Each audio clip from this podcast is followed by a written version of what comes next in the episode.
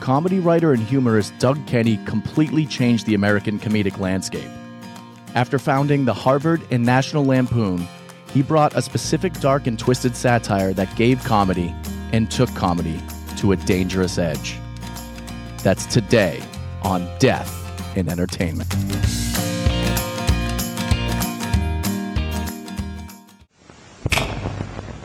Live from Los Angeles. 911, what is your emergency? Here in Hollywood now. Two counts of murder, Injury and death. Oh my God! Shocking new details that has stunned the entertainment world. Um, this makes me a little nervous. The hair stood up on my arms. Just like in the movies. What do you call this thing anyway?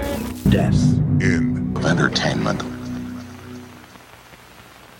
Hello, Dipod Universe. Yes, yes, yes. We are back here. We are back yet again. What I'm is- back in the studio. Hey, Whoa. there you are. Where'd you go? Um, I was getting my legs waxed after last episode. Well, the one Hmm. before that, everyone was commenting on my leg situation. Yeah, your so legs are very distracted. Getting very self conscious, and uh, I might file an HR report actually with some of our listeners. yeah, we're gonna have to speak to somebody. They're canceled.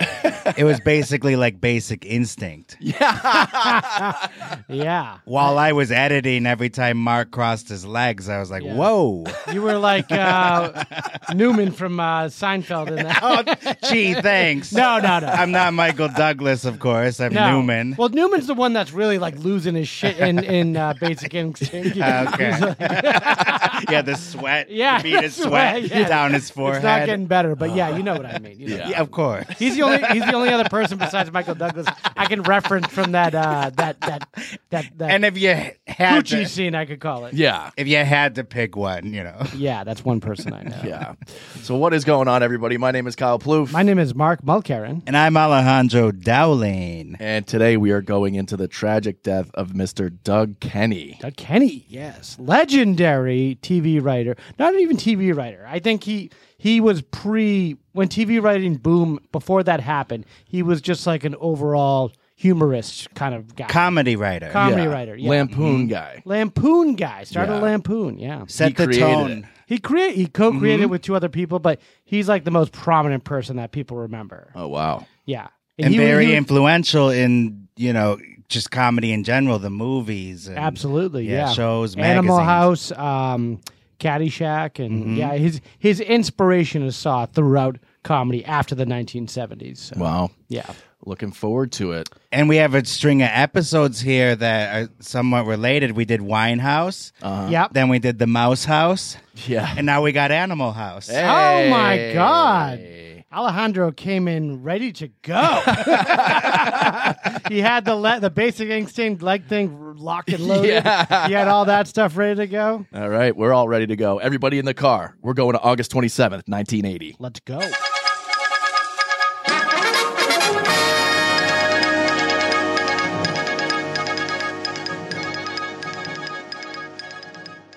Okay, August 27, 1980. Um, Kyle, can you help me out with the top three songs at this time? Let's see what we got here. August 27th, 1980. Number three, the SOS Band.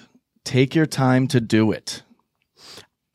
This is like a yacht rock. I think yacht rock is like big right now. It's good advice, though. yeah, take your Got it. time to do it. Why rush? Yeah. yeah. Well, let's rush into number two, though. Let's do it. Olivia Newton John, Magic. yeah. Da, da, da, magic. Magic. It was all right. Okay. oh, oh, it's magic. Is that the song? no, it's not. I didn't even listen to any of these songs before I wrote them down. I'm like, yeah, that's a song, I Yeah, guess. sure. I'll take your word for it. Number one, Christopher Cross, Sailing. Sailing. I know this one. That is- Yeah. That was beautiful. Ah. that is a yeah. Thank you. Clearly, you knew that one. Email us for bookings. yeah. Christopher Cross, he was huge for five minutes. yep. Yeah. Then he was gone. He's yeah. outta No here. relation to the '90s uh, hip hop group Chris Crisscross. Cross. Yeah. No. And I love this guy because he looked like a normal schlub on the street. Yeah. And yet he was this Grammy winning, million selling song, art- you know. Yeah. yeah. Well, that was every pop white guy singer in like the 70s and 80s and stuff you know like like genesis and stuff they all look like guys that could work as shoe salesman but they're, Mm. Right. they're like these big rock stars or something anyway alejandro could you help us out with the top three movies Yeah, number three, The Octagon. Bum bum bum. Uh-huh. Not to be confused with The Circle. Yeah, I don't know what this movie is. I have no idea. Imagine how weird this movie is and like Yeah, we gotta find terrible. out Yeah. a little bit about this. Yeah, movie. can we get like the trailer or something for the Octagon? Uh, Chuck Oh, Norris. Of course. And I've said Yeah. Hot off of killing Bruce Lee. Yep. Yep. The Octagon. the Ninja. Unholy Masters of Terror. No one will admit that they still exist. The Okay. Octagon. Yeah. that is sort of related to Bruce Lee, It is the Oh. uh, Secret Killers. Maybe they got him because Bruce Lee got killed. Maybe uh, Chuck Norris did have a reason to kill him. The Star Whackers. yeah, the Star Whackers. Yeah. Only one man can stop the Star Whackers. Exactly. And yeah. the Ask Randy poster- Quaid about that. Yeah. the poster is very ominous looking. Very. Yeah. He has a Yeah. s uh, like a ninja disguise on. yeah. Yeah. which is something you don't normally put on huge movie stars on posters. It's true. Well, you know, the, it, it was the time for like uh, kung fu movies was very big at this time. I feel like, especially B movies. They al- they always stayed at number three. They never got to number two. Yeah. Speaking of number two, Xanadu rhymes with two. yeah, Xanadu. I'm doing this movie called Xanadu. Wait, who was that? That's my Sean Connery. oh, okay. I don't think he was in that, but Xanadu. no, you, you Oh! think you're thinking of uh, James Bond. No, I'm thinking of uh, that weird Sean Connery movie. Xanadu is Olivia Newton John, which makes sense that she was had one of the top three songs as well. Yeah, so she's all over the place this I'm year. thinking of Zardoz. Zardoz. Oh yes, that's the one where he's wearing that really weird space outfit. Yeah, it and he looks- has a ponytail. yeah.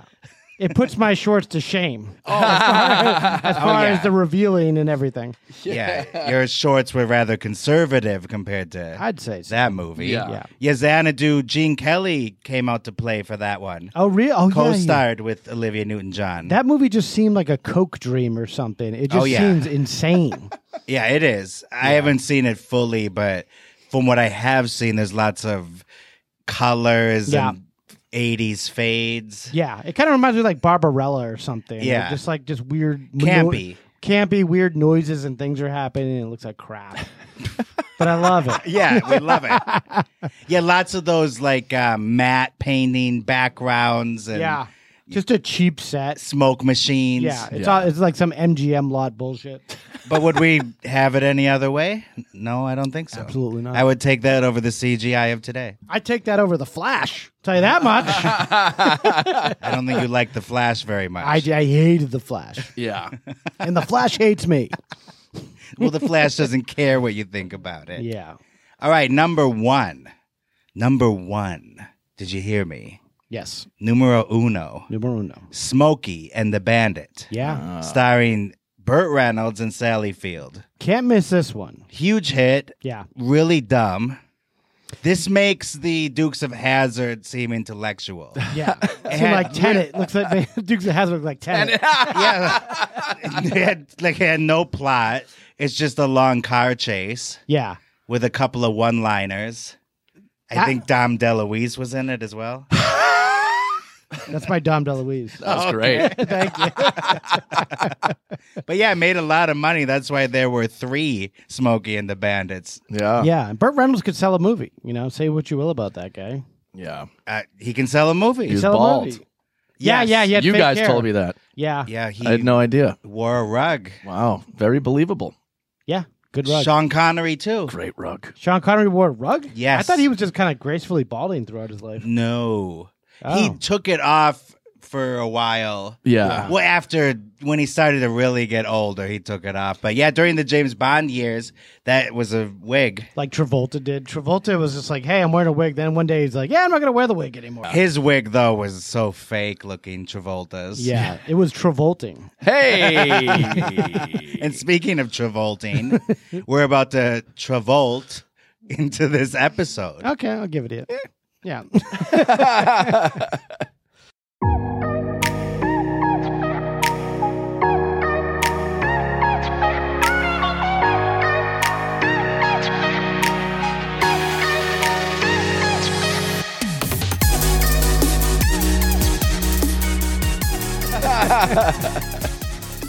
Okay, Doug Kenny, let's talk about the early life of this gentleman. Um, born in West Palm Beach, Florida, to Estelle Stephanie Karch was her maiden name, and Daniel Harold uh, Harry Kenny, uh, both originally from Massachusetts. What's up, massholes? Western Mass, though, so I don't know if it counts. like the Chicopee area, Uh, which we'll, is we'll allow it. very dicey. We'll allow it. Um, the family eventually moved and settled in Chagrin Falls, Ohio, Ohio. which Doug always found that funny. Chagrin Falls. It's like Mm-hmm. it means like kind of shitty. Right. much chagrin. Um, his dad got work as a tennis bro and sh- tennis bro, tennis bro. Tennis, bro. hey, yo, what's up? Yeah, I'm you- your tennis instructor, dude. Um, so yeah, he, he that was kind of his job. The family was kind of like, um, they were like the sons and daughters of immigrants. Basically, they were like one generation away from being the servant class. So they're trying to make their way up. So if you ever saw Caddyshack, which Doug Kenny obviously wrote and was inspired by his life, he's basically the Danny Noonan character. Noonan. Yeah, Noonan. uh, in which he, he's like kind of like from a crazy Irish Catholic family, and uh, Yeah. that's kind of like the same thing that was going on with with Doug's background here. Doug lived here from 1958 to 1964. Um, it's considered to be a place that helped kind of define him. Um, he grew up an outsider, very quiet observer of sorts. Um, smart kid, very smart. He would be like, you know, he like ran the newspaper and stuff. Um, he would make friends, but never like, like very on the surface. Never like he would be have like friends at school and stuff, but no one like ever came home to play with him or play hockey or anything like that. He was Uh. just kind of a loner in that respect. Um, Which is a similar trajectory to many famous comedy minds. Yeah, yeah, Oh, Robin Williams was a loner as well. yeah, yeah. That's true. Uh, and he was definitely one of those. But it depends on what type of performer. Some performers are like. You know, like the Bill Murray type. You know, they had friends like the every day of Right, their lives, yeah. or people around them. John all the time. Belushi. S- same thing with John Belushi. Yeah, and I think that's why he kind of he got along kind of with those guys later on. But actually, Chevy Chase became like his best friend. And I think Wow. Chevy Chase had a similar thing in which he grew up in like an affluent background, seemingly, but he never felt like he fit in with those people. So Which is crazy too, because I mean, just from the little that I I've heard about Doug, it sounds like he's like a really nice guy, yeah, but Chevy Chase is like a world renowned asshole. I think that's it. And I think that he it's like Opposites a attract. manipulative kind of situation, maybe. Oh, maybe. Yeah. I, I don't know. I it's hard to really get to the core of what their friendship was all about. You'd have to really dig in on someone like a, a Brian Doyle, Doyle Murray or like Bill or P or um you know Vankman or people like Yeah. that. Not Vankman, the uh, Harold Ramis. Harold Yeah, Ramis. yeah. because they would really know exactly what the dynamics of that relationship is all about. Right. Um, but also from Chagrin Falls actually was Tim Conaway from the Carol Burnett Show that was like the the main guy like from that town where people like everyone in town loved him everyone knew him when he grew up there but like doug was not that guy at No. all. like no one even knew he existed in chagrin falls Wow. and he kind of liked it that way i feel like Yeah. Yeah, Tim Conway's uh, of the era of one of those comedy legends that was always on Carson. Yep. Later in the Carol Burnett show. Yeah. Just a beloved. very like um i would say safe comedy too Yeah, exactly. The one that appealed to middle America. yeah exactly and you could, could actually play him with the family and stuff and nothing doug ever did you could you could do around your parents or, or vice versa um, Doug's brother Daniel was really like the golden boy of the family. Um, he was seven years older, and he went to Kent State uh, while Doug was still in high school. He was just kind of like uh, the the way I read it when I was kind of reading um, the book about Doug was it was kind of like Stand by Me. Do you remember John Cusack's character in that and uh, ver, um, uh, and like the main character? Like Yeah. John Cusack's character dies, and the parents like loved him, and now- Yes. now they they feel like they've lost everything, even though they still have this son. And Doug is a son like they still have. He's kind of a bookie nerd, Right. But he's not the same as as the brother who died, um, because Doug's uh, brother would actually.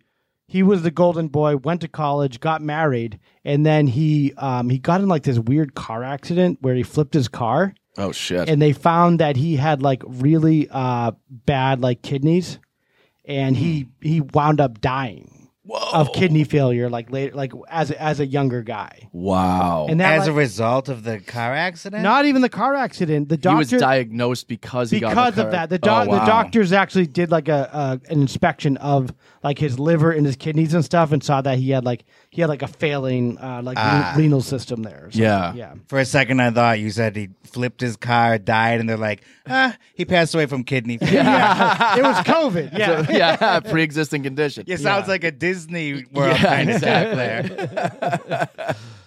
Um, yeah, so he had like a serious problem with his bladder and kidneys, and doc- doctors weren't able to really uh, see that until like this bad. They had to open him up and actually see what was going on there because his brother had like spina bifida when he was younger. Yeah. Um, so I think it might have been related to that as a young young kid. But Mm. Wow. Doug went to Catholic high school. This place called Gilmore Academy. Hmm. Um, in fall of 1960, he was a freshman there. So he was a Gilmore boy. He was a Gilmore boy. Yeah. Hey. Yeah. Um, he met this there. He met this legendary teacher named Ivo Reagan. Um, they called him Mr. Gilmore. This guy, he was like Robin Williams in Dead Poet Society. Basically, he'd stand on desks. And give these, like- my Oh, captain. yeah, yeah. He'd do. He'd wear like uh, berets and shit like that. Oh, and, like, God. Give these like big speeches standing on desks. Like I want to beat him up. Yeah, he, he'd have like an old cane. He like leaned against and stuff. Yeah. Did Shakespeare's Ironic. soliloquies in a B- Marlon Brando voice? Once more into the breach, my good man. You're like, all right, it's eight in the morning, Mr. Gilmore. Let's Yeah. relax. Take it down a notch. Take it down. Slap that beret off your head. yeah. Can we Um, sit down now? We've been standing on this desk for an hour.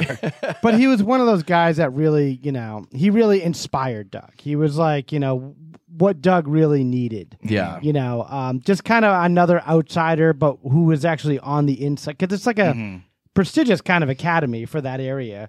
So it's not like they're like all like you know downtrodden outsiders. It's like it's like not a good bad place to be. But he's like kind of a weird guy within the system there. Yeah, and it's good as a young person to see like when you're looking at most adults, you're like, oh, everyone's just like kind of friggin' boring and just goes to work and blah blah blah. Yeah, It's cool to see someone who's weird as an adult. exactly. Yeah, Like- and doing things a little subversively. Yeah. yeah, and not just yeah, exactly. Not just waking up, doing the same mundane things, and you know hating life. This Right. guy actually, you know, he I, I guess uh, Doug said he was closeted gay too. Oh wow. which you know might speak to why he f- always felt like an outsider himself maybe in this catholic kind of you know priesthood kind of like world Wait, so Kenny was or Doug was or Ivo? ivo was Oh, okay. yeah mr Yeah, yeah. gilmore was Wow. so this guy that's giving these big rousing speeches um yeah you know i think he he uh, maybe he always had aspirations of being a big actor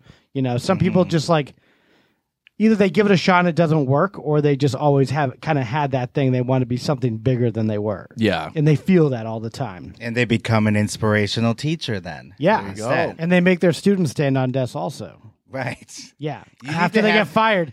I think you need to have some strong desks at these academies. Uh, Yeah, everyone's standing on them. I wonder that poor uh, handyman they hired. Yeah, the at- janitor's like, I'm We tired of broke these boys standing on the desk here. I've been having to fix them all semester. uh, we broke another desk. you stop tap dancing on the fucking desks. Yeah. Our desk budget is, is $20,000 a week at this academy. We can't take it.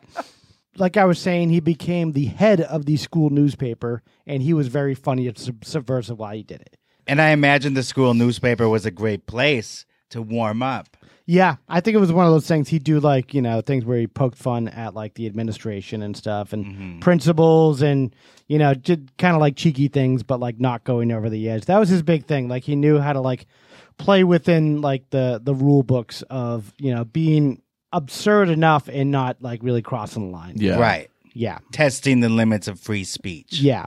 Until it came to this like end of year talent show when he was a senior, where he did this big monologue um, in which he tub touched on subjects like abortion, birth control, racial issues, and Wow. like a lot of like s- crazy things in front of like the entire auditorium and like all the parents and stuff that came out At a Catholic school, no less. at a Catholic wow. school. Yeah. That's crazy. And this is something he would, uh, Mr. Gilmore really inspired him to do. And this is in the 70s. Yeah. Wow. No, no, the 60s. This Oh, is like 60s. 1964, Whoa. 1965, like around there. Wow. Yeah. And That is exactly like Dead Poets Society. yeah. I wonder if any of that was. I know it was based on the author's experience, but very much similar to this. Yeah, it seems very similar, but I obviously, you know, it- this is not that's not the story Doug would ever write. No, not at all. Oh Um, the headmaster got really pissed about this crazy monologue, but he didn't really do anything about it. Um, so yeah, so that that's pretty much his senior year, and he's ready to go to Harvard. Um, sad story. Uh, years later, Ivo Reagan, Mr. Gilmore, would later commit suicide in the basement of Gilmore Academy in 1976. Oh my god. Yeah, about 10 years after. Jeez. Um, yeah, very sad story. Um, Yeah. Maybe I, I thought he would be living vicariously through Doug and seeing, like, hey, you're doing this big National Lampoon thing. You know, you're amazing. And, you know, Yeah. I, I'm very happy. But maybe he had a lot of other stuff going on there. yeah. Too bad Doug couldn't somehow involve him in the National Yeah. Lampoon. Yeah. Yeah. Um, so in 1964, Doug uh, starts at Harvard and joins the graduating class of 1968. Boston, baby. Welcome to Yeah. Cambridge, motherfucker. So he he actually becomes friends with former Massachusetts Governor William Weld. Fucking Billy Weld. Yeah, which is also weird because we were talking about Woody Harrelson being friends with Mike Pence Yeah. in the Woody Harrelson's Crazy Dad episode. So a lot of political and comedic crossovers. Yeah. In history. I guess so. he meets another good friend, this guy Peter Ivers, who was from Brookline, which is like right down the street, and like a very fun musical guy. Um, and and Doug would become very good friends with him. Um, this guy actually, there's a lot of weird deaths around Doug Kenny's life, uh, besides his own, which we'll get into obviously. But his friend, this avant-garde uh, musical artist Peter Ivers, is murdered in 1983. That's in Skid Row, right? Y- LA? I- yeah, I believe so. Yes. I Mm. have this in my notes.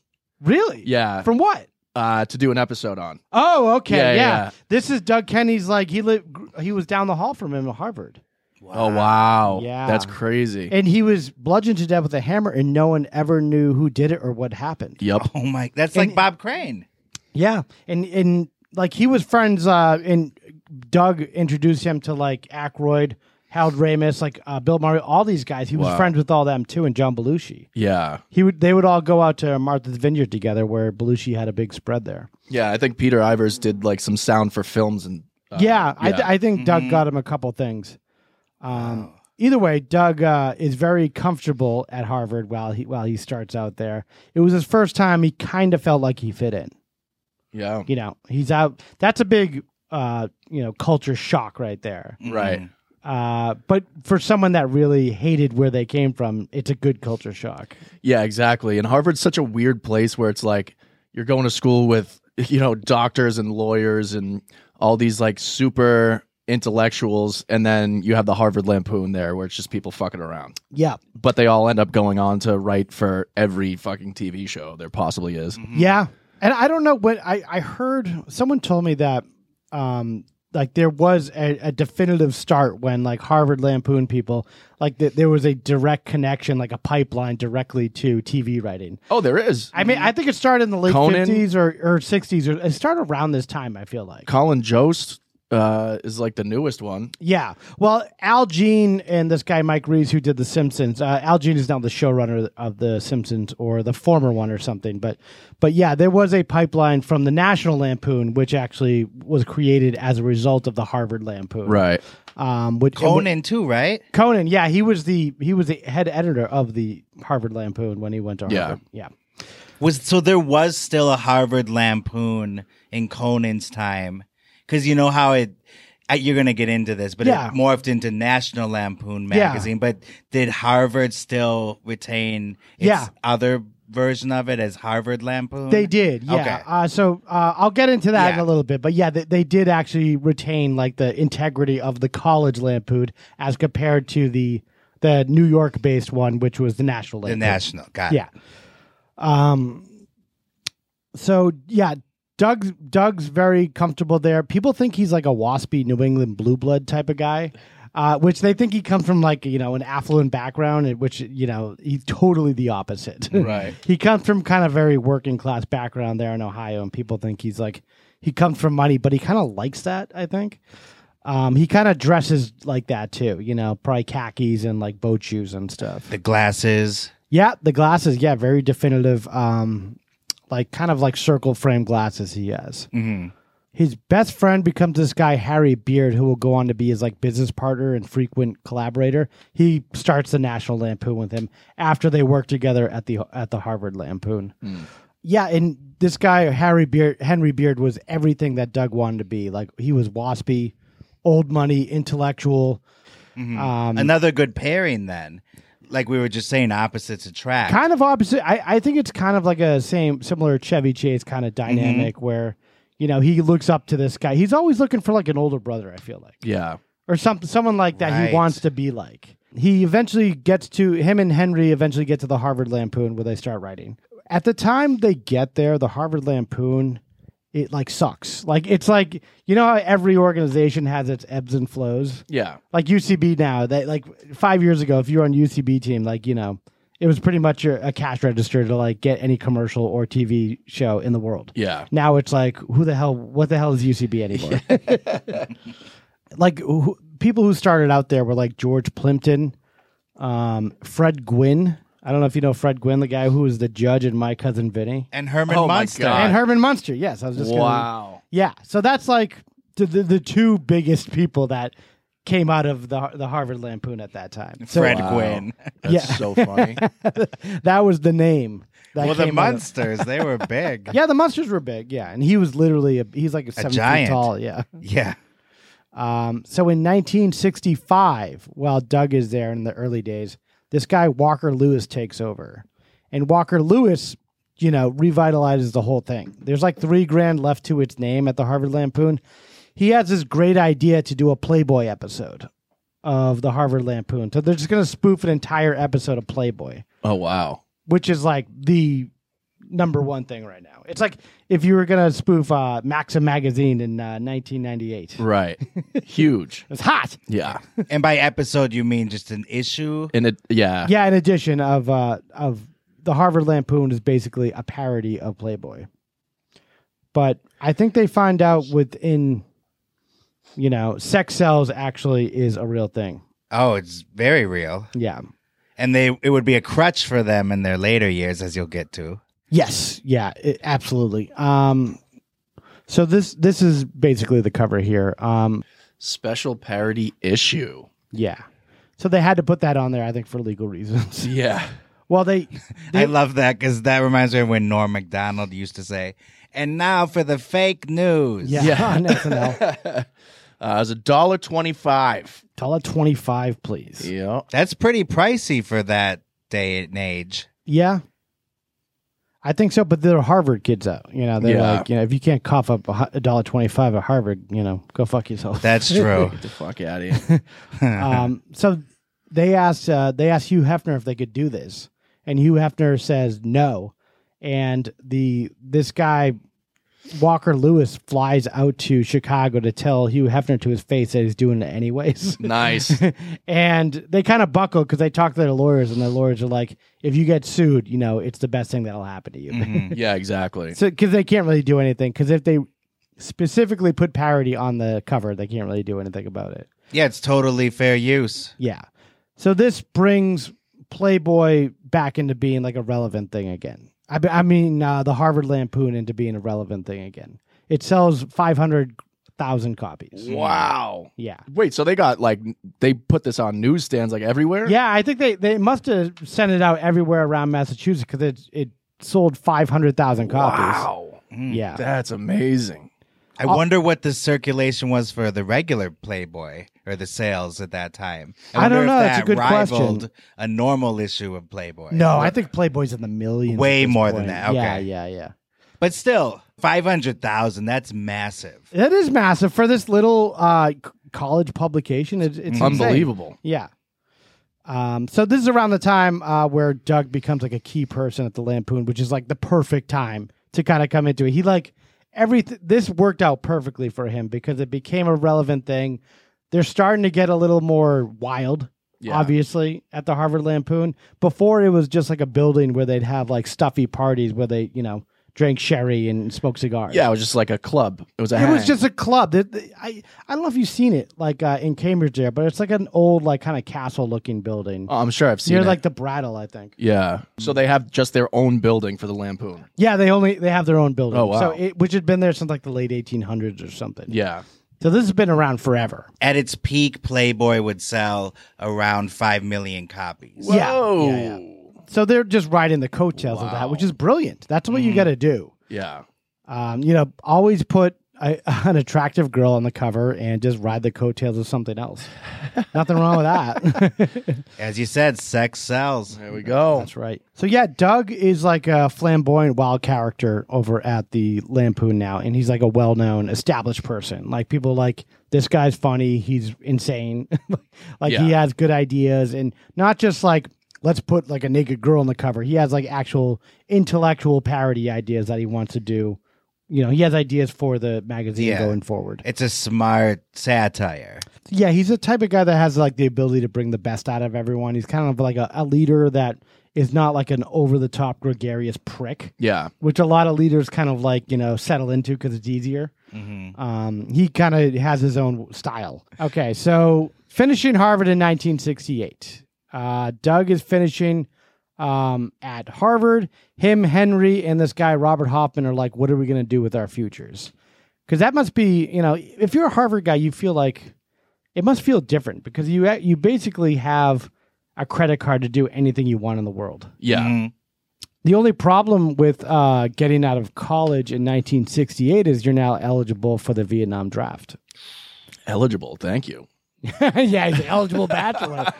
You want We've it? got some good news. You are eligible for the draft. Yeah. Do we got the plan for you? Going to beautiful Vietnam, In an Yeah. unjustifiable tragedy of a war. and you're going to burn it down. you want to get involved in the My Lai massacre? Yeah. Get in here. You, You want like- prostate cancer later in life? Agent Orange is for you. You, it sounds like Chris Farley selling the Vietnam War. this is for you, brother. Let the boy go to war. Let the boy hold the blowtorch in the village. I just want to kill your family. Let the boy kill your family. So, so, so the, these three buddies, Robert Hoffman, Henry Beard, and Doug Kenny, they all want to start their own magazine out of college, you know, based off of the Harvard Lampoon. The problem is they got to get out of the Vietnam draft. Jeez. Um, so, how do they do that? Henry Beard had the great idea of advising Doug um, to just keep postponing the doctor's physical. Um, and then eventually, once he got the doctor's physical, Henry Beard told him to pretend he was going into an epileptic fit, and he had and have foam coming out of your mouth. And Doug did all these like jumping jacks and like cartwheels to get out of the draft. And then the doctor was like, "Oh, you have glasses? Oh yeah, yeah, you're out for that." Wow. Meanwhile, Doug is trying like he's like He's trying so he's hard. like method acting to get out get out of the Vietnam War. wow. Um, Hoffman actually is the only one of the three actually has to go. Oh, He- my God. Oh, he actually went? Yeah, he went into the Oh. reserves. He never went overseas to go into the war. Wow. His dad had a lot of money in Texas, and you know you could buy your way out of these situations. Let's be honest. Sure. Mhm. Um, That was the whole thing with the Vietnam War, the people with the silver spoons. Yeah, like George W. Bush. Yeah. I know fortunate son. Yeah. Um, so it was kind of like that situation where he went to the reserves and yeah, I'm, I'm, he's not going to war. Um, so Doug is out of college and bumming around the Harvard campus still. Um, he and his, la- I think his friend Henry Beard was actually a year behind him, so he had to wait for him for a year to actually do something. Um, and they're also waiting for Robert Hoffman to get out of the reserve so that they can start something. In the meantime, they they wrote a parody called "Board of the Rings," uh, parody obviously on Lord of the Rings. Nice. Um, they they wrote uh, the writer Tolkien. Tolkien. How do you spell it? pronounce it? Tolkien. Tolkien. They wrote him like they did Playboy years before. It's like, hey, can now can we do a parody on your, you know, on your book Lord of the Rings? He's like, yeah, go ahead. It's a it's a silly book anyway. He says. Nice. He ain't lying. So they do that, and that does pretty well. It sells seven hundred fifty thousand copies. How does that do better than Playboy Yeah. I episode? don't know, How do hobbits sell more than naked chicks? but they Yeah. only, they only make four thousand dollars each. So I, I I don't know any of the the accounting going on behind any. Of I this think stuff. their accountant was screwing them over. Yeah, probably someone's screwing them over. They got a bad deal. Their accountant shows up in a Lamborghini. Yeah. Hey, how's it going, guys? Somebody else made seven hundred and forty thousand dollars. Yeah, what are we And they working on made next, 4,000. fellas? Yeah. he's, he's he's lighting a hundred dollar bill to light a cigar. what are we working on next, fellas? yeah. How about a parody of the sound of music? That's a lot of what they do here. Um, their next thing they want to do is a is a parody of Time magazine. Um, that's, that's like their next big white whale they want to work on. So they find this publisher named Matty Simmons, who was actually the the guy who created credit cards. He, uh, What? he he created Diners Club card, which was kind of like the first credit card. Wow. And they find this guy in New York somehow who owns this company called 21st Century Communications. The only other major property he owns is Weight Watchers. they had that then?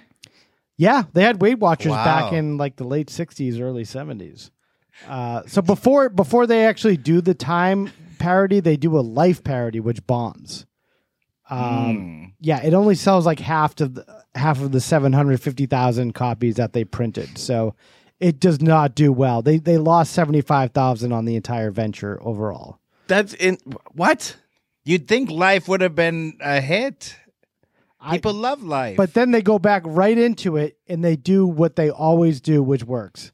Sex sells. They the they did Time magazine does sex sell magazines is the headline. And it's basically a naked girl with a bunch of like magazines and her like naked with uh, you know, with a ma- reading a magazine. Yeah. I love how it's so brilliantly satirical, Yeah. and yet they're playing the game. They're showing this practically naked model. They're doing Yeah. the thing they're making fun of. yeah, exactly. Yeah. They're having it both ways. Yeah. This one made 250,000. So they're they're like very it's like a roller coaster ride, you know, they're up and down kind of, but they're looking for someone to finance like a, a real operation of them doing like a monthly periodical or magazine whatever. Okay, so that was finally their time. Yes. So they move to New York and they get an office right down the street from the Weight Watchers office. and they start they start building out a staff. Uh, working with this guy Maddie Simmons. But yeah, they're they're like very waspy like Harvard kids and like waspy Irish whatever they were. Yeah. Uh, and he's like a full blown, he's like a Ronnie Dangerfield type guy, kind of coming into the situation. It's like it, it was kind of like worlds colliding a little bit. So yeah, at this time you only have like the New Yorker, which is like kind of like comedic stuff for like intellectual, like you know New York Manhattanites, kind of like older people like that. Mad Magazine was for like kids up to like ten years old, and there was so there was a big gap of like. You know, comedic humor writing that wasn't really being serviced. So that's kind of what they were going for. yeah. And they even fired shots at Mad Magazine. Oh, did they? I didn't. Even, I didn't even see that. They did a parody where it's Alfred E. Newman on the cover. Yeah. And it says, What? Me funny? And I'm sure they did a bunch of stuff like that. They went after everyone basically. No one was safe here. No. Um, and yet Well, it clearly worked for them. Anytime they did something that was a knockoff or an attack on somebody else, it would go huge. I know. Yeah, so I mean that they found a su- successful model early on. So they oh they my do stuff like this, and God. basically, as you can see here, it's a Volkswagen in the water. I guess they floated. I didn't know about this. And the caption says, "If Ted Kennedy drove a Volkswagen, he'd be president today." And it goes into like a regular like Volkswagen like ad, oh my god! and they got It sued by floats. Volkswagen. Yeah, it floats. Yeah, the ad just shows the VW floating in the water. Yeah. That's insane. And Maddie Simmons said of this, it's true. like if it was a Volkswagen, he would be president. It says at the end, so it won't stay afloat forever, just long enough. Poor Teddy. God.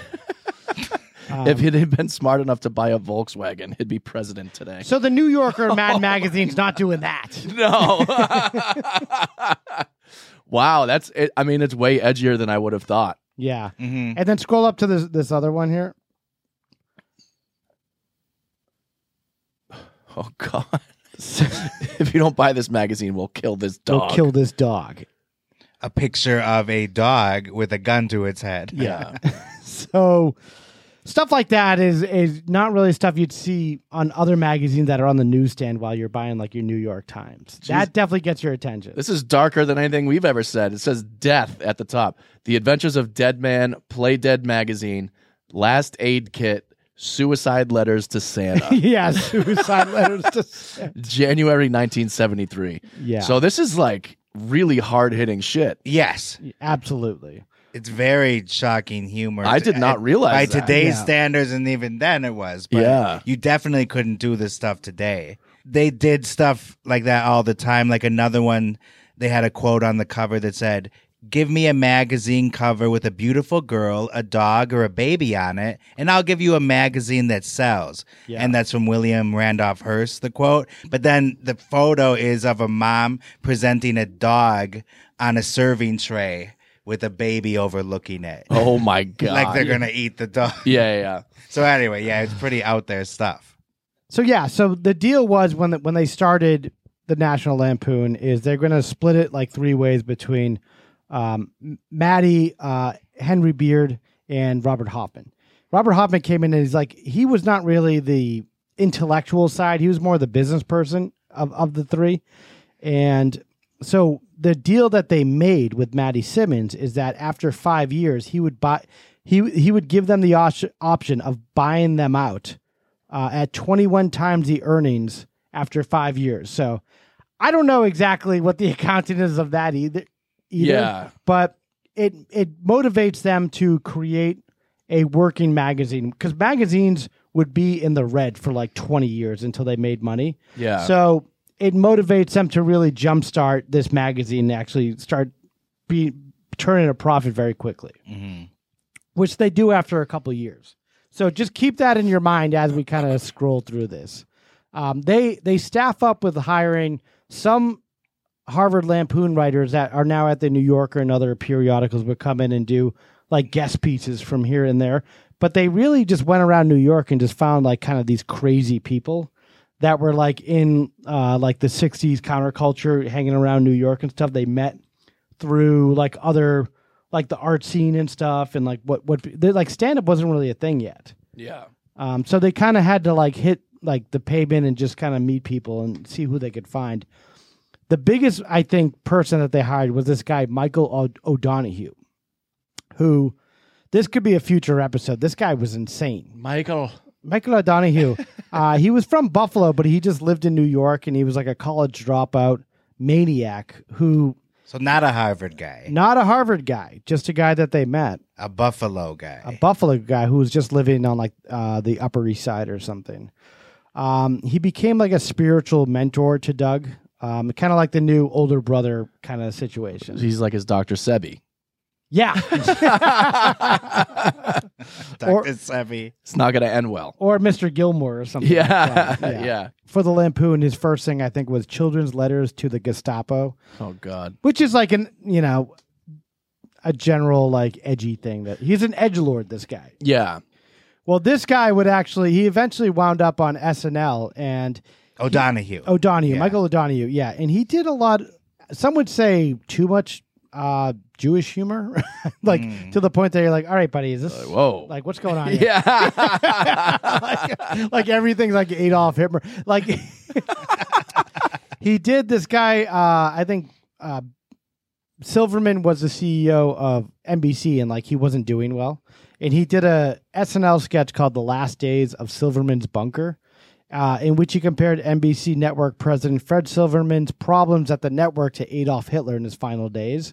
John Belushi is supposed to be playing the CEO of NBC, and they made the NBC logo logo look like the the Nazi logo. what? It's it's like it's in. They never aired it. Obviously, Oh. no, no, they didn't air. it. But they, uh, they they put together all these big sets and stuff to do this at SNL. Unreal. And what's Lord Michael saying at this time? Exactly. How could they? Oh, Michael, that's a great idea. Great idea. That's a legendary sketch that never aired because they had planned to make it really long too. Yeah. It would come back after a commercial break. Oh my So they, it God. was very epic. But it was like a ten minute sketch or something that involved like yeah, like, so they went as far as to like literally do it during the run through yes. at the beginning. Oh my god! and it- they just didn't air it. I think I, I, this guy was nuts. I guess he made all the writers write on the walls with magic markers. Catherine O'Hara's first day at SNL was it, all this was going down. She looked at everything and then she just left and never went back to SNL. wow! yeah, she just quit. Um, he actually co-wrote Scrooge with Bill Murray. Oh wow! He didn't do much after SNL and after like that movie. He didn't really do much else. This guy Michael O'Donoghue. I think he just he rubbed a lot of people the wrong way. He just kept telling Jew jokes. I think that was his big thing. Like, yeah, that was the button he kept going back to. If nothing else works, go to the Jew jokes or something. yeah, legendary writer at SNL, and I guess he left the lampoon in a huff. Yeah. Over a girl. yes, I'll, I'll I'll get into that too. Wow. Sorry. Um, they start charging seventy five cents per magazine. Um, the April sex issue sells two hundred twenty five thousand copies. So they gotta get they gotta bump those numbers up. Yeah, and 75 cents, so it was significantly cheaper than the Harvard lampoon. Yeah. Yeah. True. fifty cents. I think they're when they're starting out. I think they they plan on losing money. hmm Uh, yeah, they just wanted people to buy it. Yeah. December 31st, 1969, Doug asks his girlfriend, Alexandra Appleton Garcia Mata, to marry him. She was a teacher who taught in Washington, D.C., and she'd come back and forth to New York to mi- visit Doug. Um, sh- she was surprised Doug asked her to marry him, but she said yes. I mean, if you look at this picture, he's batting way above his weight class. Way here. above. She's gorgeous. he would do that throughout his life. Oh yeah, And he'd always be whining, like, oh, no one likes me, you know, this or that. that's crazy because he must have been a very charismatic guy. There's no way that you get a girl like that without Yeah. you know having And- some sort of swag. And to start the Harvard or the National Lampoon. Yeah, Yeah. That takes a lot of charisma and determination. yeah. Yeah. Yeah, he's got a lot going for him, but he's I don't know, he's a drug addict also. Mm. Ah. So you can kind of, you know, in your mind kind of like fuck with things and thinking like you're not doing well. And I think a lot of these guys when they when, when you're in New York and you're you're amongst a lot of rich people, people that are also doing well, you for some reason believe that you're not doing very great comparably. yeah, hmm yeah. You're always looking, you know, in someone else's house. Yeah. instead Yeah. of your own and realizing, holy shit, I'm way further along than I would have ever imagined. I mean, if he's back in Chagrin Falls, like he would have been fucked. Yeah. Mm-hmm. He would have been Just a tennis pro. like Living his in dad. Tim Conway's shadow. Yeah. That's it. pretty Yeah, much. And think about this before 1975, there was no SNL. So they Nope. were the hippest cat in town. Yeah. yeah. Yeah, this is like the big show. Yeah, people don't realize like, hey, why wouldn't he do SNL if he's a good comedy writer? Why wouldn't he do this? Because the thing didn't existed that they were really into yet. Yeah. Yeah. You know, this is the they, they had to create the thing that they really wanted to do. Yeah, What he created ended up creating the pathway for everyone to get on SNL Yeah. and be Yes. the writers. and There's no Become the Simpsons. head writers. Yeah. Yeah. It's like all these people end up becoming the showrunners and head writers of these rooms. There's no there's nothing that people are like aspiring to that is outside of of what this is. This is it. It's like when they're starting Facebook, you know. There's no other thing outside of this that anyone wants to be a part of. Right. so Doug is now married, working crazy hours um, at the magazine. You know, his wife Alex, as he calls her, would would call him, "Hey, uh, are you coming home at any point?" And like he'd be like, four, uh, you know, I'll be back in twenty minutes," and it'll be like four more hours, and then he just never comes back. Oh, that's and he's in like you know, when you're living in New York, the the bar culture there is like out of control, Yeah. especially if you're working there and it's the seventies. And you're already a drug addict, like you, like you're never coming home. No. Like- yeah, where people can't keep up with you. John Belushi Yeah. was the same way. Tim Kazurinsky, a good friend of him who was also a SNL cast member later on, said that Yeah. John would you'd hang out with John for the night and then he'd say you'd say good night, it's like 10 p.m. Then John Belushi would go out and have a whole nother night Yes. with other people. Yeah, exactly. And I think that's what's going on here. And like Alex's new wife is like, she doesn't even know who he is really. She says he's like an onion. Like once you peel some off, there's more to peel. And you just keep doing that. You never really find the core of who he is. Just look at their magazine. Look what they printed and put out for the public. Think of what they said behind closed doors. Oh my God. Oh, yeah. Some of the things that they even printed, I'm like, that is crazy. It's shocking. At some point with the anti Semitic stuff, Maddie Simmons had to go and say, no more Jewish stuff. Yeah. there was one specifically it said like um jewish people are are white and then it said well kind of Hmm. or something like it was just like like these guys were just i think they were just drugged up out of Hmm. their minds and they thought if it's edgy it's funny yeah. And they did that whole photo shoot with the Hitler look-alike. yes they did they, they- They found this great Hitler look-alike and then did this whole photo shoot on an island that the premise was if Hitler survived. Oh, my God. That you know that he's hiding out somewhere and this is what he's up to. this was all Argentina. based on them they they just met some guy in a bar in new york that looked like hitler what? yeah so they, they're like we want to hire you to do this photo shoot and they did it with this guy that looked like hitler Wow. and they did in like an entire spread about if Hitler were still alive, this is what would be him hanging out on this island. Jesus. So he's bathing on the sand, getting the Yeah. suntan, drinking a mojito. Oh, my God. But that's like the basis of you know what they thought was funny. Sometimes it would hit, and it would be like, oh, that's funny because it's funny and it's also edgy, like the dog thing. You know, if you don't if you don't buy this issue, we're gonna Kill shoot this this dog. dog. yeah, and even one of the writers, I believe, Ann Beats, said that that was something every advertiser wanted to do anyway, but couldn't get away with. Basically saying, buy this magazine or yeah. well, yeah, kill yeah, this dog. yeah. That's bas- yeah, that's the subtext of every magazine, basically. Yeah. That's what everyone wants to say. They wish they could. Yeah. Um. So yeah, uh, over time they they they really started like crafting exactly how this magazine was going to look. Um, they got better artists. Um, they they got like a, a person who was actually the head of the art department that started like making sure the entire thing looked professional, rather than kind of some ragtag like you know fanzine type thing. Yeah. No, it's incredible the graphics of this magazine. yeah. Really just the parodies look like the actual magazines down to every detail. Yeah. Yeah. They started getting more in line with the New Yorker and Mad Magazine as far as the professionalness of of the articles and, and the the pictures. Um, they g- eventually they got up to like 12 million readers at some point.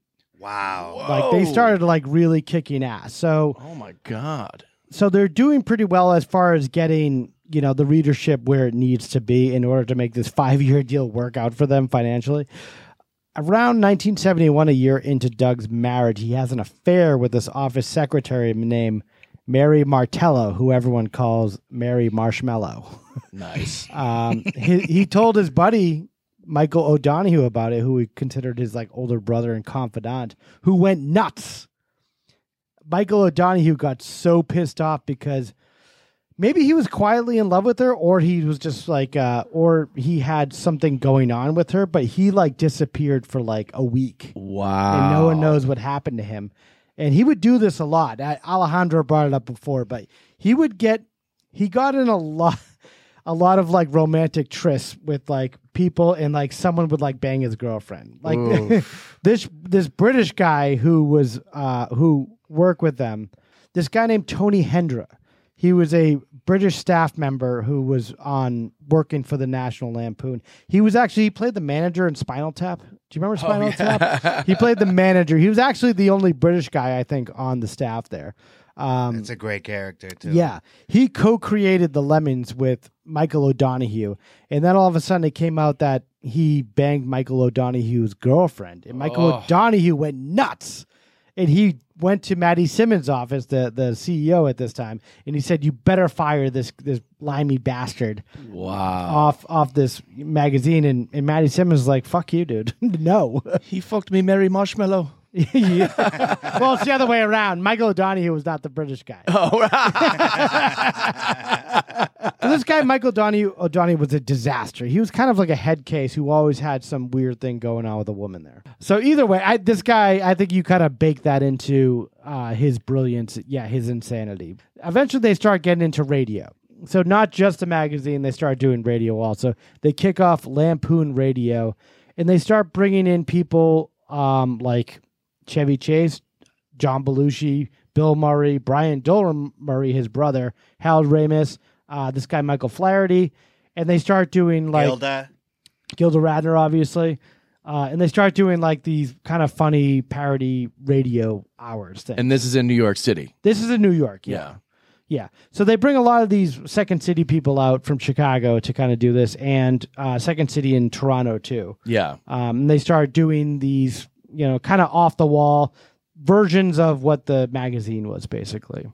And that's the first spin off, correct? Yes. The radio show? Yeah, they do a couple things. So they do their big project um, is the the radio hour. Uh, I'm sorry, radio dinner, um, which has stuff like uh, John Lennon songs um, called the Magical Misery Tour, like stuff Nice. like that. Ooh yeah, I want to kill myself, like stuff like that. Yeah, because he would do these interviews to Rolling Stone complaining about the Beatles and Yeah. they, life. Oh, they did Ed Sullivan having nails driven into his eyes. you that know. was hilarious. yeah. Great shoe. No, that- That's they a big haven't- nail you got there. Yeah, they're like, here's what it would sound like. Yeah. With, uh, with um, if Ed Sullivan had nails through his head or something, Yeah. and it's just some guy going like,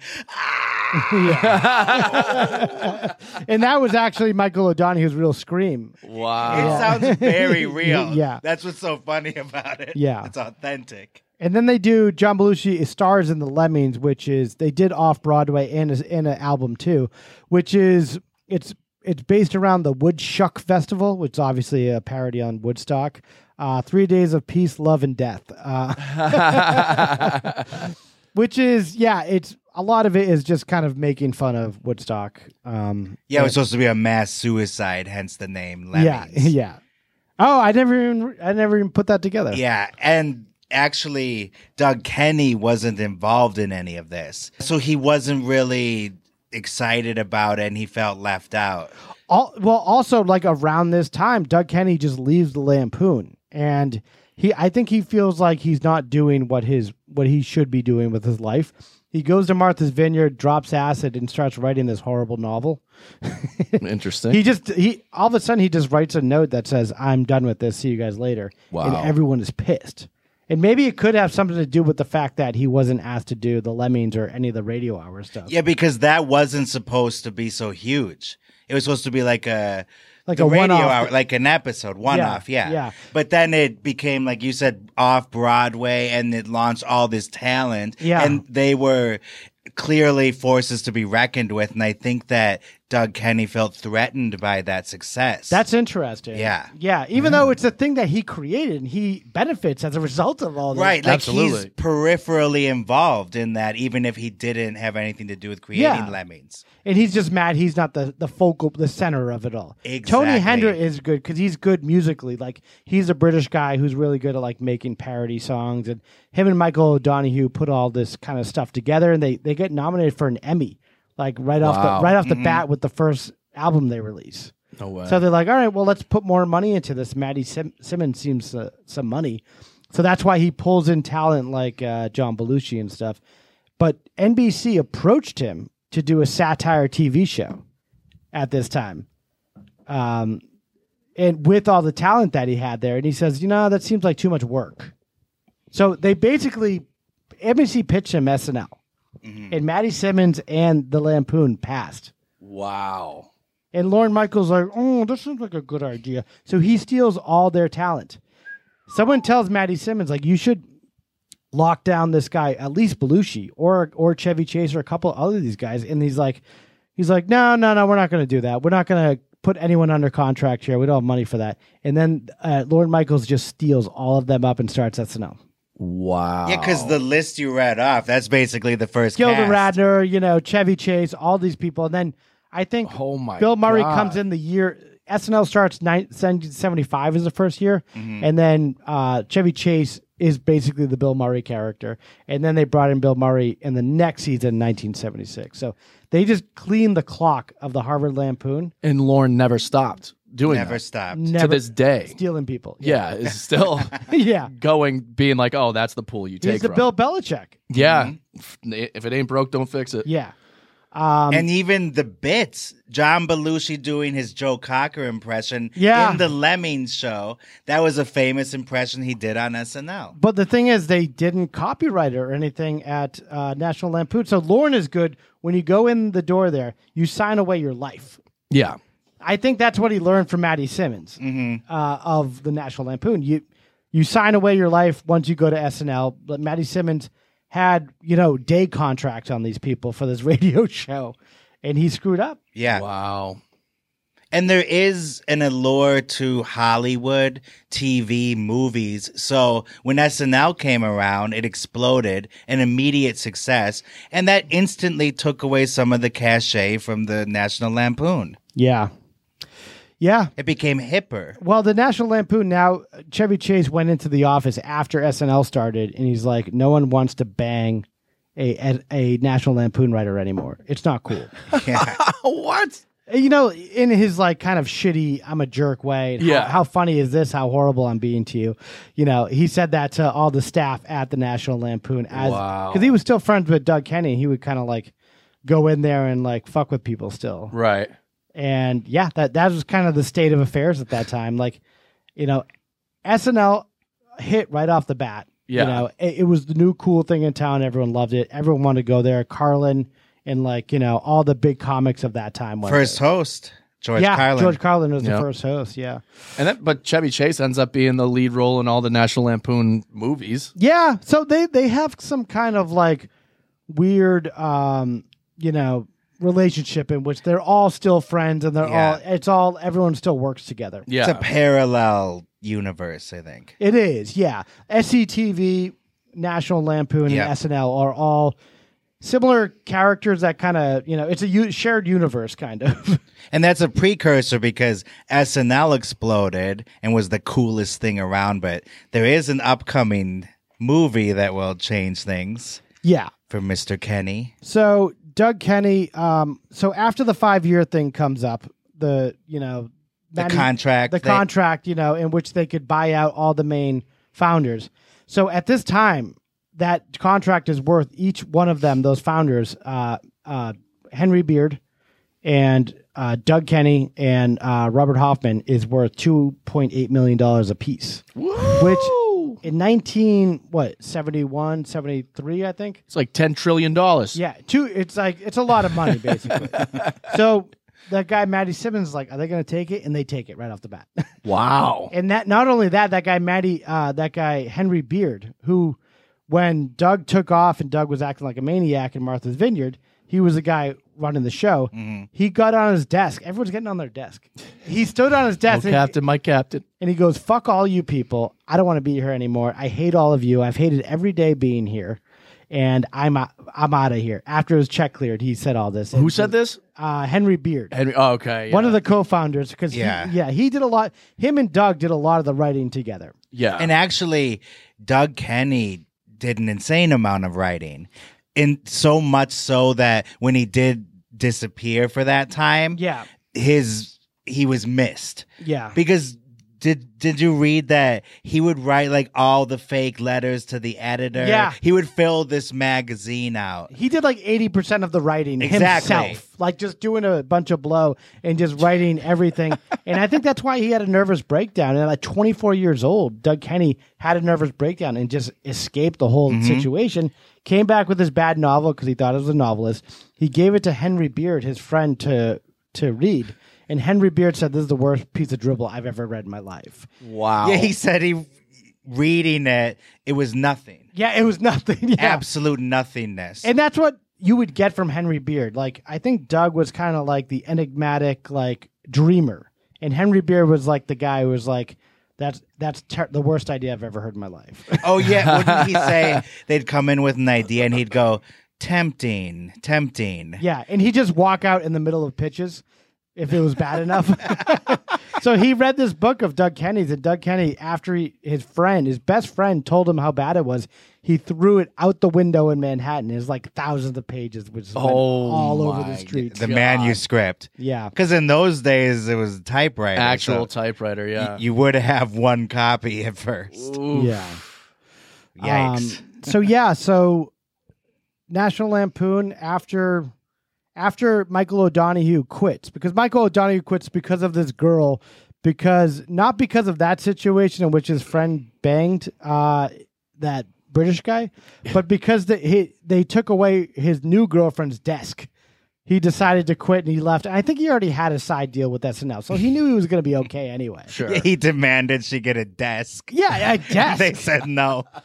this guy is insane. he really is. Yeah. But that was a smart move to go to SNL. Yeah, of course. He, I think he knew he wanted to go there anyway. And he probably just waited until his contract. He waited for a reason to leave. Yeah. That's catching lightning in a bottle twice. Mhm. That's Yeah. crazy. Being a part of the National Lampoon and then SNL, like, Hey, man, some people just luck out into great situations. oh my god, I can't even imagine. Yeah. two things at the start of their like it, the genesis of these two monster, uh, you know, empires. There's nowhere you'd rather be in the comedy world than those two places. Jesus. So after Henry leaves uh, National Lampoon because he got his two point eight million dollars, he doesn't want anything to do with it anymore. He doesn't give a shit. Yeah, him and Kenny are now very well off. Yes, and Doug Kenny's like, okay, I'm leaving too, and Maddie Simmons is like, no, don't leave. Um, we're gonna do a movie, Yeah. and they're like, he's like, really? All right, I'm listening. so with the 2.8, they had the option to stay and keep working. Yes, they had the option to, to keep their ownership and keep building it up rather than getting bought Oh. out. Yeah. But they're like, you know what? We've had enough of this. Because I think that it's so painstaking to do that job that five years is a long time. And that is the most important time of a magazine, is five years in. Right. Mm-hmm. Yeah. So Doug Kenny is like, okay, uh, we'll do a movie then. And so they're trying to think of ideas, and they come up with Animal House, and that's the movie that they're going to do. They bring in all their old friends, you know, Harold Ramis. Um, you know, they bring in John Belushi. They br- uh, Kevin Bacon, I guess. you know, all the big names at this time. Yeah. So they do this movie, and it's a it's a smash hit.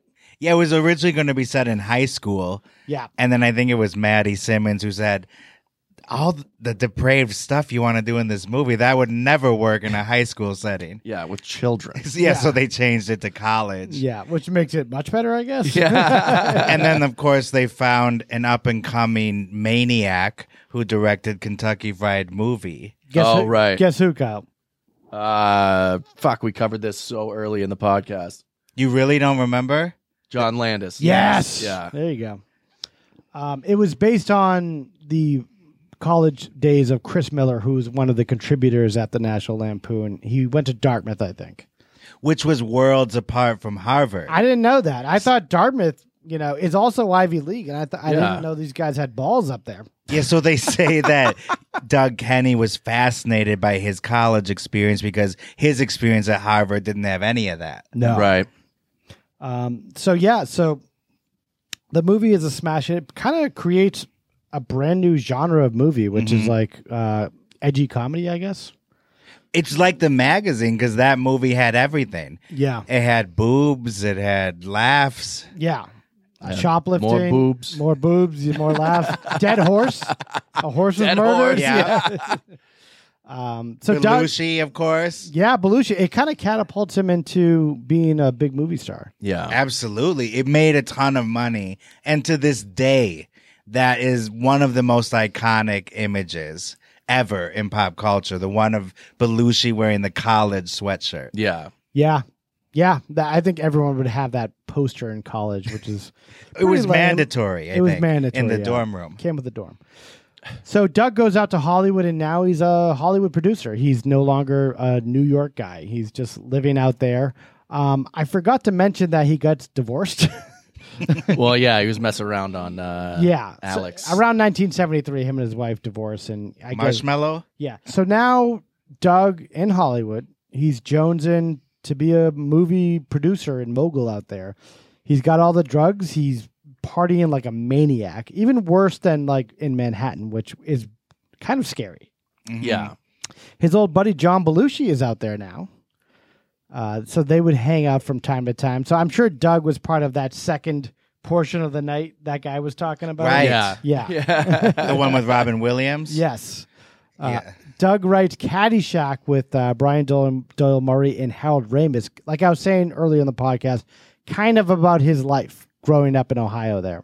Mm. So the the character you're talking about, he's kind of the naive caddy, Yep. and he looks up to Chevy Chase.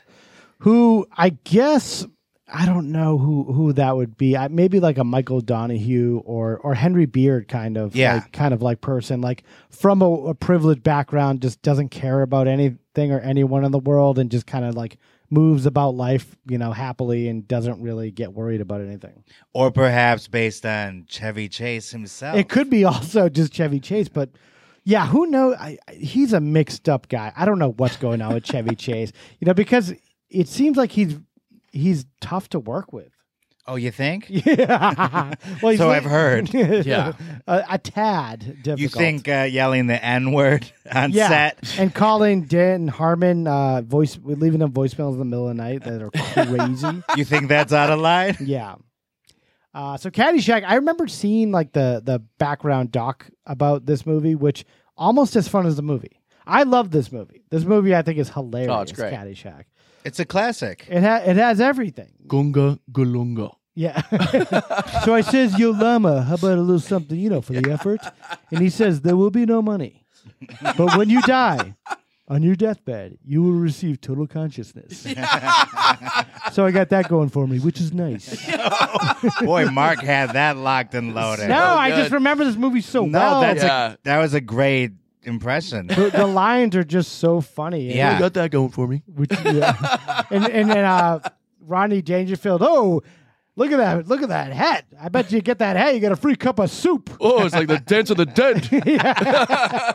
Lance Rodney too. yeah. It it did, yeah, kind of in movies. a in little bit. movies, Yeah. absolutely. And I love that scene where Chevy Chase is doing coke and playing the piano. Yeah, yeah. That's so good. Is that the scene that you can see Doug doing coke in the background? That's the dinner scene where right before it, uh, Dangerfield says to the girl, I, I bet you were great before electricity.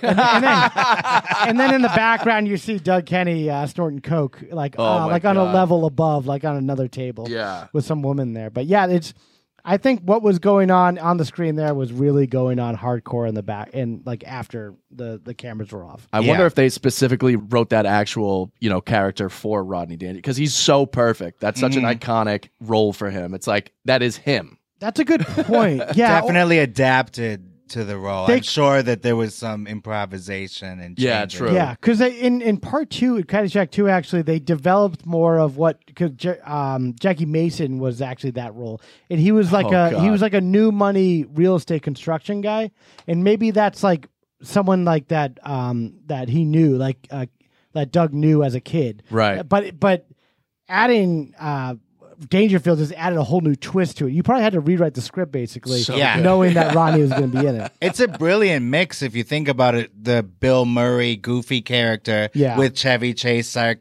his sarcasm, Yeah. and then Rodney Dangerfield just total comic self deprecation Yeah. one liners. Yeah. Uh, yeah, at some point, uh, Ronnie Dangerfield just goes into his crazy golf bag and just turns up music. Hey, let's dance. yeah, Journey, right? yeah. Don't stop believing. Oh no, it's any way you want. yeah, I know it, that that's the song. way- Yeah. Yeah, and then Lindsey Buckingham from Fleetwood Mac had the great uh, like theme song for it. "I'm All Right." Oh, Don't that's nobody worry about me. right. That's Lindsey Buckingham from Fleetwood wow. Mac. Yep. And he went on to do Holiday Road. Yes, he did a lot of the National Lampoon Mm-hmm. songs. Um, so the movie does okay at the box office. The reviewers and the critics destroy it, Wow. like ruin it. For as much as Animal House was praised, Yeah, this was slaughtered. this is when the reviewers started like you know getting the hair up their ass for Mm-hmm. for good comedies, like like kind of stuff they would do to Happy Gilmore later on. you yeah, know, like- and Tommy Boy they trashed. if it's funny and it's from people that you know bullied me in high school, I hate it. I think Mm-hmm. that maybe that's the vibe. I don't know. yeah. Right. But it's so funny that in, in Newsweek, like I I think specifically went out of their way to to give it like one star, like two stars or something. Comedy just doesn't get any respect. Doesn't get no respect. don't get no re- respect. Oh. I'll tell you. Which is absurd to think about now because Caddyshack is such a classic. Yeah. Yeah. Meanwhile, back at the Lampoon, Matty Simmons hires this guy PJ O'Rourke to be the new head editor, um, and he hires people like John Hughes, um, who would go on to do the vacation movies for National Lampoon. So, you know, they, they're the world does not end with Doug Kenny. Basically, Doug No. Kenny is not really um, focused on the magazine anymore, but it still goes on after him. Now, uh, so back in L.A., Doug becomes a full-blown coke addict, and the coke, the drugs were not working anymore. He's Some go- say he relied on the drugs, like he couldn't function without them. no, yeah, I think he's just a daily user of drugs, and he wasn't. He didn't know who he was without them anymore. And I think the '70s Hollywood, he was in the worst possible scenarios that he could be in. Yep. poor. He's in his thirties now too. The drugs in your twenties are so much more fun than drugs in your thirties. and we touched upon that in the Amy Winehouse episode. Yes. Exactly. Yeah. And I have to add that it's also the most dangerous scenario of them all a drug addict with money. Yeah. Yeah. Yes. so Doug would like bring his coke dealers to like meetings and stuff. So he's like the most depressed person you've ever met, and like he doesn't know why, but he I don't think he understands. People don't like he would be like a sober guy now. Like people, you know, you meet people in LA like, yeah, I'm kind of sober. Yeah. because you know what drugs do to you to your nervous system and stuff and you know that you got to stop at some point but he no one knows that at this time i, I think that's my best explanation They of what's going on Thought Coke was healthy to some degree at that yeah time. they knew freud did it and they're like hey if freud did it you know he seemed like a happy guy so you think he'd be sober if he had lived? that's what i think Or California sober, where you don't drink but you do edibles? yeah Smoke a little weed, man. yeah you do yoga and edibles and you just sweat it out or something Y- yet they're sober. Yeah. The California sober. So he's depressed. Chevy Chevy Chase is out there too. He's depressed because he's al- he also hates how bad the reviews are for Caddyshack. Both of them are I think they think Caddyshack is going to ruin them and they don't know that it's a great movie because it hasn't really hit its stride yet. Yeah. You know, people aren't really talking about it as a monumental comedy because in the moment of this time in like 76 or 77 whatever time it is you don't really realize you know because you have like taxi driver coming out you have like a ma- the godfather coming out you're like comparably i'm a horrible movie maker because of all this stuff coming out it was an unfair comparison because it still was profitable, but it wasn't the huge success that Animal House that's a was. good point because i think everything with doug is a comparison to stuff he sees around him because he went to harvard he's like he's like i'm not like these guys because they grew up like this you know that's why i'm not going to be happy unless i am like this and that's why that was his big drive and he just looked at everything around him he's like yeah i'm okay now but this person over here he's doing so much better what about that Yeah. and i think that's what, a lot of what hollywood is And the idea of cult classics didn't even exist yet, really.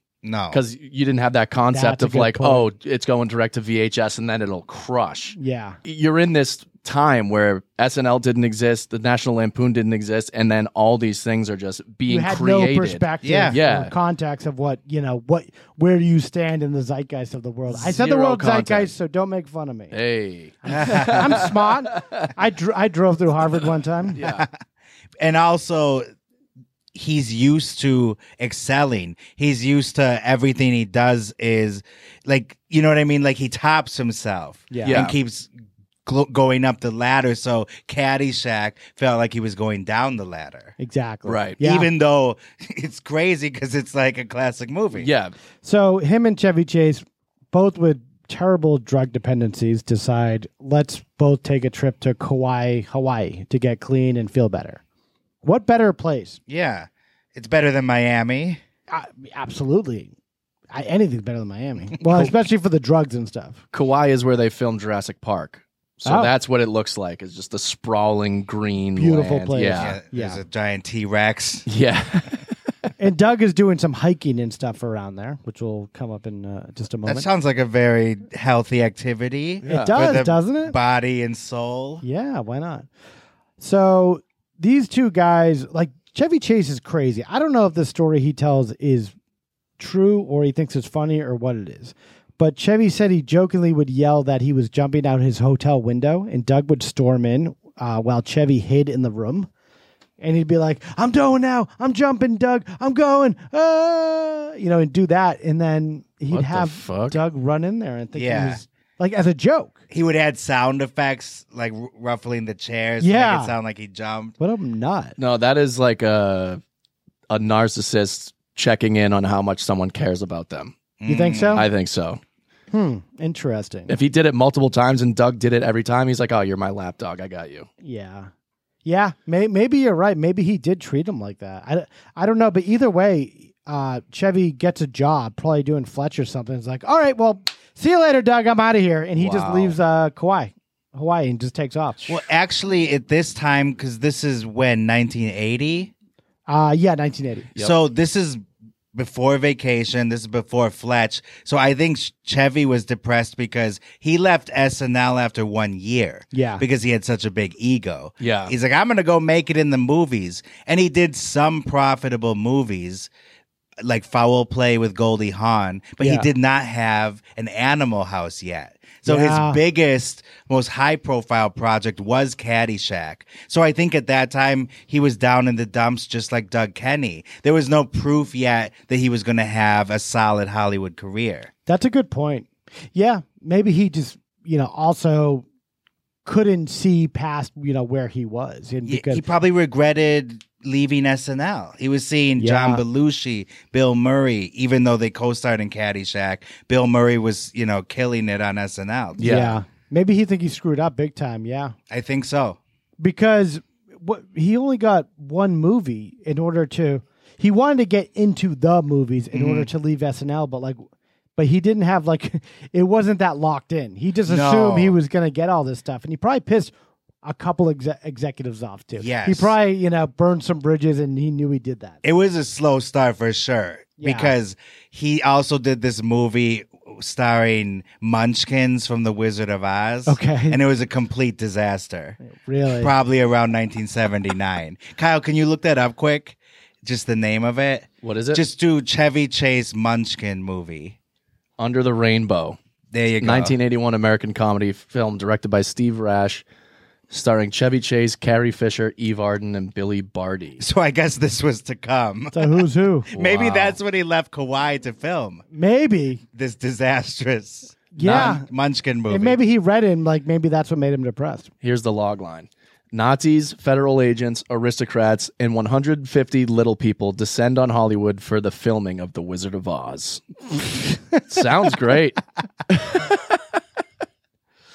Well, the funny thing was that the the genre of movies that Chevy Chase would do later on is the genre that Doug Kenny set up with Animal House, basically. Absolutely. So it took a little bit to catch up to get those scripts out there Yep. for the studios to buy them in order for for to kind of create this path for Chevy Chase. because vacation came around finally i think in 1983 Yeah. and that was also reuniting him with harold ramis who directed caddyshack Yeah. so vacation was very much a second chance And John Hughes, who was the writer of that. Right. Yeah. So He did they- National Lampoon. yeah because he wrote in the national lampoon vacation 58 Yeah. the article which it it was based on He's probably lucky because he's probably going into that, you know, National Lampoon office and telling John Hughes to his face, "You're a loser. No one wants to fuck you because you're not on SNL." And meanwhile, John Hughes is writing this movie that'll catapult his fucking career. Mm. Wow. Uh, Chevy Chase is such a dick, man. but vacation great movie Great movie. I, I like most of that. The the Vegas one, eh, okay. Well, Not Christmas so is much. great. christmas yeah i would say christmas and the That- first one Yeah, that's a go-to Christmas movie. Yeah. That Scrooge and Bad Santa now is now my favorite Christmas movie. yeah i can agree with that list Okay. so, uh, Catherine Walker comes and she hangs out with Doug in the absence of um, Chevy Chase, who had just left to do this whatever shitty movie. So, so Catherine Walker eventually has to leave herself because she has to go to work also, and she leaves Kauai. She leaves Doug by himself, who's just kind of left on this island, age thirty three. Going on hikes, doesn't know what to do with himself, is in this kind of depressive spiral. One day, August 27th, 1980, uh, Doug goes to this cliff, which is called the Hanapepe Valley Lookout. He drives his car up to it and he was believed to have jumped off a 35 foot cliff to his death. Um, it is later called an accidental death. There's been a lot of chatter and a lot of discussions about what may have happened here. Did Chevy Chase fly back and find him? No, no. Uh, the police found him. They found his car there, and they found his body. Which Okay. They they identified him by his glasses actually, because they just found this kind of like sunburned and broken body at the bottom of this kind of Mm. this kind of ravine here. Oof. So he just landed on the ground or some rocks or something? Yeah, a bunch of Oof. rocks. Yeah. God. It wasn't even that big of a fall. Some people said he might have fell, and that's what the official police thing is that it was accidental and he just fell. So someone said like about him there was a there was a distinct emptiness there. There was a vacancy that you know he just didn't want to be alive anymore and they kind of felt that. Some people thought he was just kind of being over the top and dramatic and like, you know, yeah, you know that my life's over and but maybe Doug really felt that on some level and he just didn't articulate that with some other people. But speaking of John Landis, he said that they were in talks for a future project. Yep. And they were going to meet in a couple of weeks. Yeah. So he thinks that he didn't commit suicide because that doesn't match the demeanor of someone that is depressed and wants to die. That their future plan. Well, th- that's the, Exactly. that's the con- that's the concept of suicidal and depressed is that there is no future. Yeah. Yep. So the fact that he was excitedly planning this project Yeah. with John Landis. Yeah, they also found in Doug Kenny's hotel room there a bunch of notes for I think that project he had been planning, jokes and an outline for an entire movie. Wow. Mm-hmm. Um, there was a gag line found that he had left that said, "These last few days are among the happiest I've ever ignored." Which, okay, you know, it's just his way of saying he's, things aren't that bad. Yeah. So I'm wondering if maybe he just drove up to that ravine or whatever, and maybe he was pushed. That's the other theory, right? That it was a drug deal gone wrong. Yeah, and that the drug dealers beat him up and threw him off the cliff maybe. because he refused to pay them or something. Yeah, maybe he had been there for a while and he like really pissed off the wrong people, and they finally found him. I don't know, Hmm. but he had the money, but like. Yeah. There's no ATMs out there. I don't know how he would have got it to these drug dealers, but I'm sure he had a ton of cash on him. I don't know. and Chevy thinks that he tripped.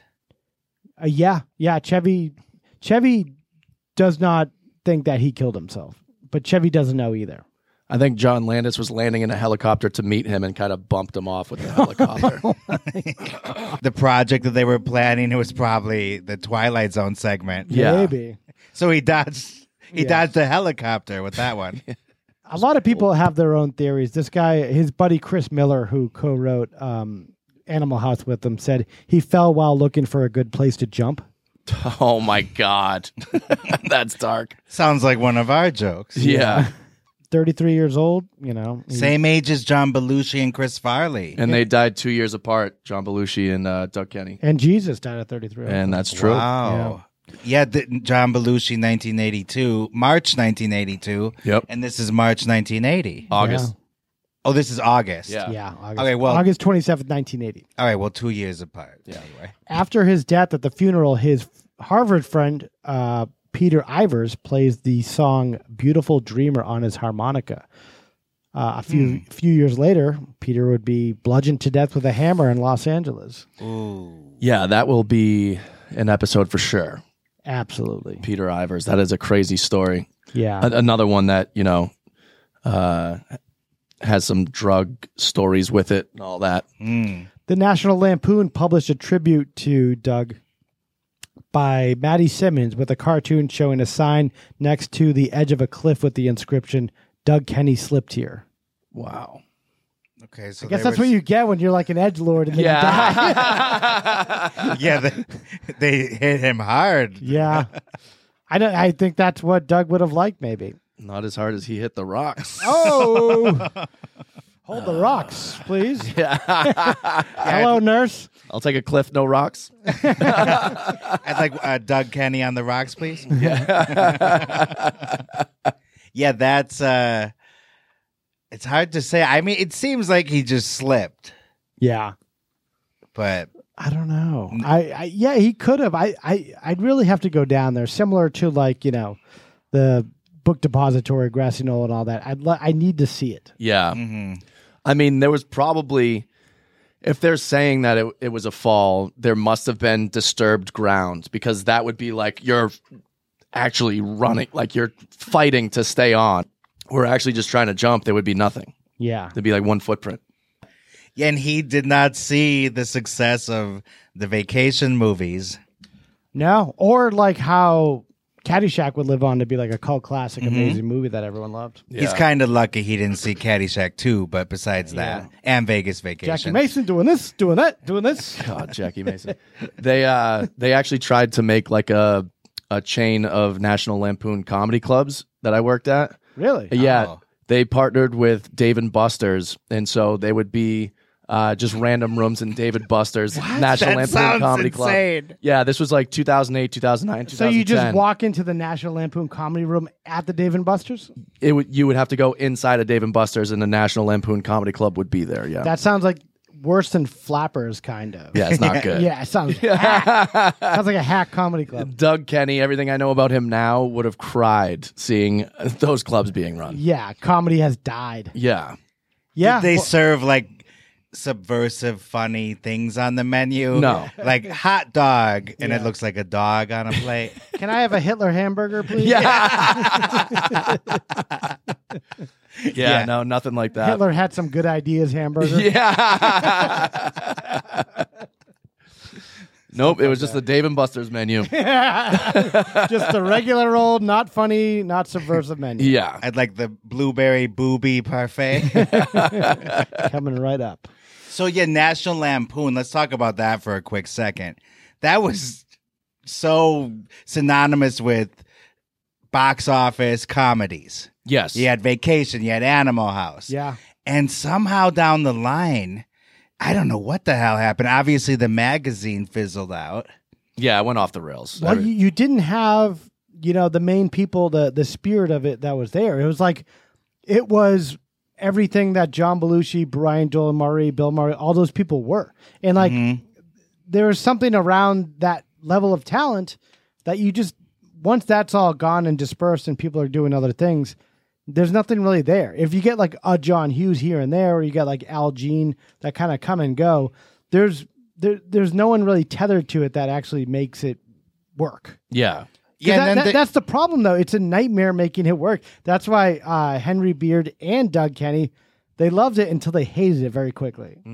But then in later years, I don't know enough about it to know exactly the deals, but they would sell the name. Like they would let people buy the rights to use the National Lampoon's Yeah.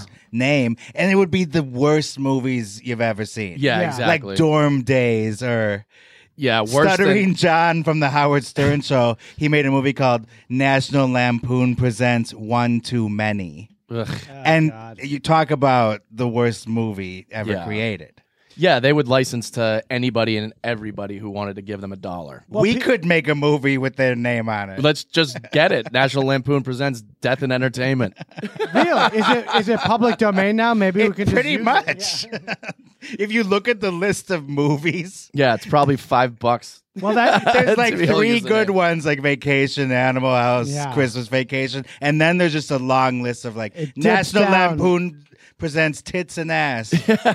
dips down very quickly after that. Yeah. Final thoughts.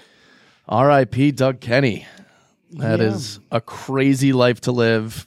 I think uh, it's depressing to know that he never really got to enjoy um, his work, No.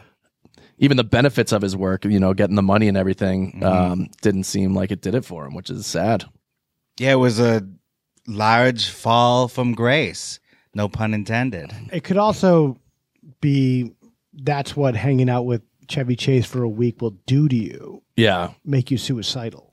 could be. Yeah, we don't know all the details. Chevy has not provided them. he's very vague on the exact details and i you know he says that was uh, doug was his best friend and you know he cared about him and this and that i don't know i it, it there's just a lot into that that y- you'll never just never know and i think some people that really know what happened you know they're they're scared to actually come out and say exactly what their thoughts are or Yeah. their theories It seemed like he had a lot of people around him that died at, at weird ages, like his brother and John Belushi. Yeah. Uh, good friends. Even Michael O'Donohue, who lived to be a bit older, but he died in 1994. Yeah. Oh wow. He was just deteriorated from alcohol and drug abuse. Yeah. So these guys were all just Yeah. I mean, it's a Zipped up on everything. Seventies, man. It's a different time. yeah. All right, guys. Well, do we have any housekeeping or anything to do at the end of the episode here? or- We have a few nice comments about our last couple of Oh, let's episodes. hear. Let's hear. you know, someone uh, Mexican and a Jew. This is the name of the user.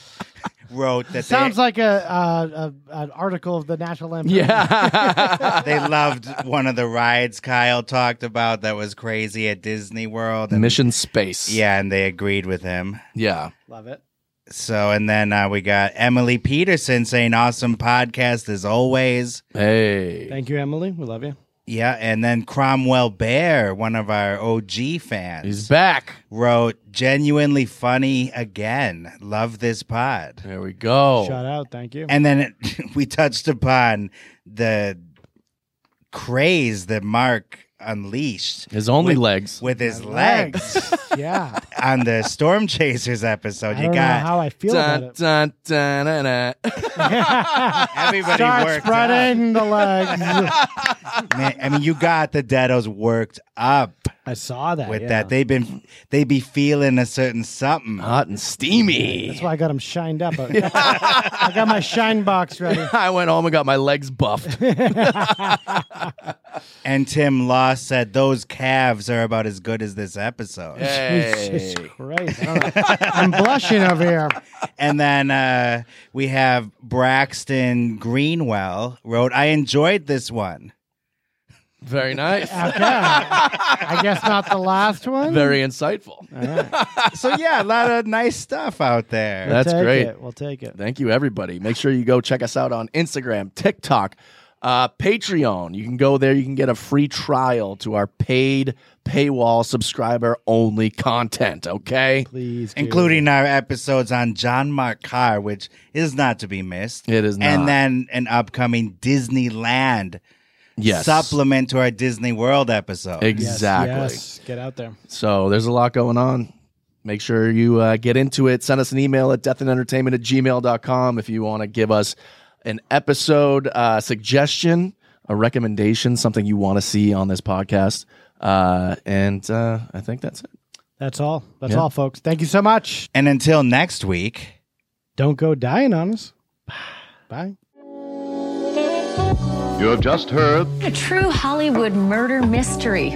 I have never seen anything like this before. The movies, Broadway, music, television, all of it. A place that manufactures Nightmare. Okay, everybody, that's a wrap. Good night. Please drive home carefully and come back again soon.